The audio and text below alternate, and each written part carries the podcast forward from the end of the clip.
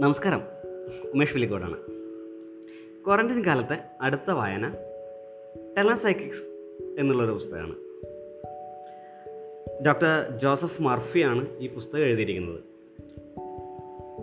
Self help പുസ്തകങ്ങളുടെ പട്ടികയിൽപ്പെടുത്താവുന്ന ഒരു പുസ്തകമാണ്.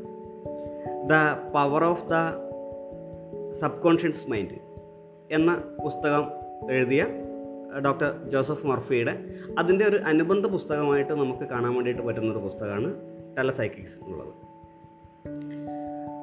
നമ്മുടെ മനസ്സിന്റെ ശക്തിനെ എങ്ങനെ ഉപയോഗപ്പെടുത്താൻ വേണ്ടിയിട്ട് പറ്റുമെന്നാണ് പുസ്തകത്തിലൂടെ പറയാൻ ശ്രമിക്കുന്നത്.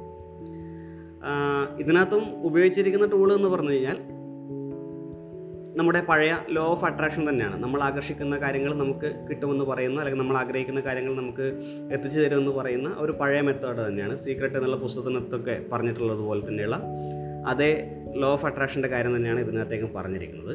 പക്ഷേ എനിക്ക് തോന്നുന്നു ഞാൻ വായിച്ചിട്ടുള്ള സെൽഫ് ഹെൽപ്പ് പുസ്തകങ്ങളിൽ വെച്ചിട്ട് ഏറ്റവും മോശപ്പെട്ട പുസ്തകം അത്രയൊന്നും നല്ലതല്ലാത്തൊരു പുസ്തകമായിട്ടാണ് ഞാൻ ഇതിനെ വിലയിരുത്തുന്നത്. എന്തുകൊണ്ടെന്നാൽ ഈ പുസ്തകം വായിക്കുന്ന സമയത്തേക്ക് നമുക്ക് സാധാരണ മറ്റ് സെൽഫ് ഹെൽപ്പ് ബുക്ക് വായിക്കുന്ന സമയത്തേക്ക് കിട്ടുന്ന ഒരു എനർജിയോ മറ്റ് കാര്യങ്ങളോ ഒന്നും കിട്ടുന്നില്ല. ഇത് നമ്മുടെ പുലിമുരുകനിലെ മൂപ്പൻ പറയുന്നത് പോലെ പുള്ളിയുടെ ആദ്യത്തെ പുസ്തകം the power of the subconscious mind ആ ഒരു പുസ്തകത്തിനുള്ള പ്രചാരം കൊടുക്കുന്നതിന് വേണ്ടിയിട്ട് മാത്രമായിട്ട് എഴുതി തയ്യാറാക്കിയിട്ടുള്ള ഒരു പുസ്തകത്തിന്റെ ഒരു ഫീലിംഗ് ആണ് കിട്ടുന്നത്. കുറച്ച് പേരുടെ അനുഭവ സാക്ഷ്യങ്ങളാണ് ഈ പുസ്തകത്തിനകത്തേക്ക് പ്രധാനമായും പറഞ്ഞു പോകുന്നത്.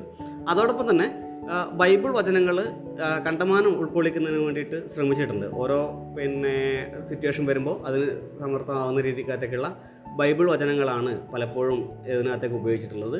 കർത്താവ് നിങ്ങളുടെ കൂടെയുണ്ട്. അത് ഇങ്ങനെ നടത്തിത്തരും എന്നൊക്കെ പറയുന്ന രീതിയിലുള്ള ഒരു മെത്തേഡാണ് ഇതിനകത്തേക്ക് ഉപയോഗിച്ചിട്ടുള്ളത്.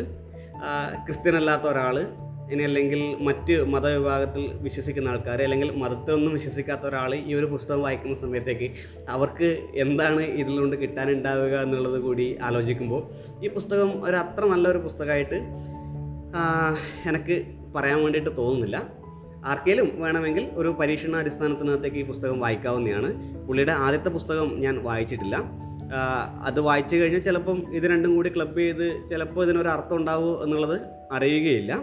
ഏതായാലും കിൻഡിൽ ഉപയോഗിച്ചുകൊണ്ടാണ് ഈ പുസ്തകം പർച്ചേസ് ചെയ്തത്. അപ്പോൾ കിൻഡിലിനകത്തേക്ക് കുറേ ആൾക്കാർ ഇത് വായിച്ചതായിട്ട് കാണുകയും കിൻഡിലിന്റെ പിന്നെ റെക്കമെൻഡേഡ് ആയിട്ടുള്ള പുസ്തകങ്ങളുടെ ലിസ്റ്റിനകത്തേക്ക് കാണുകയും ചെയ്തതിന്റെ അടിസ്ഥാനത്തിലാണ് ഈ പുസ്തകം വായി വായനയ്ക്ക് എടുത്തിട്ടുള്ളത്. പിന്നെ ഇഷ്ടംപോലെ നേരമുണ്ട്.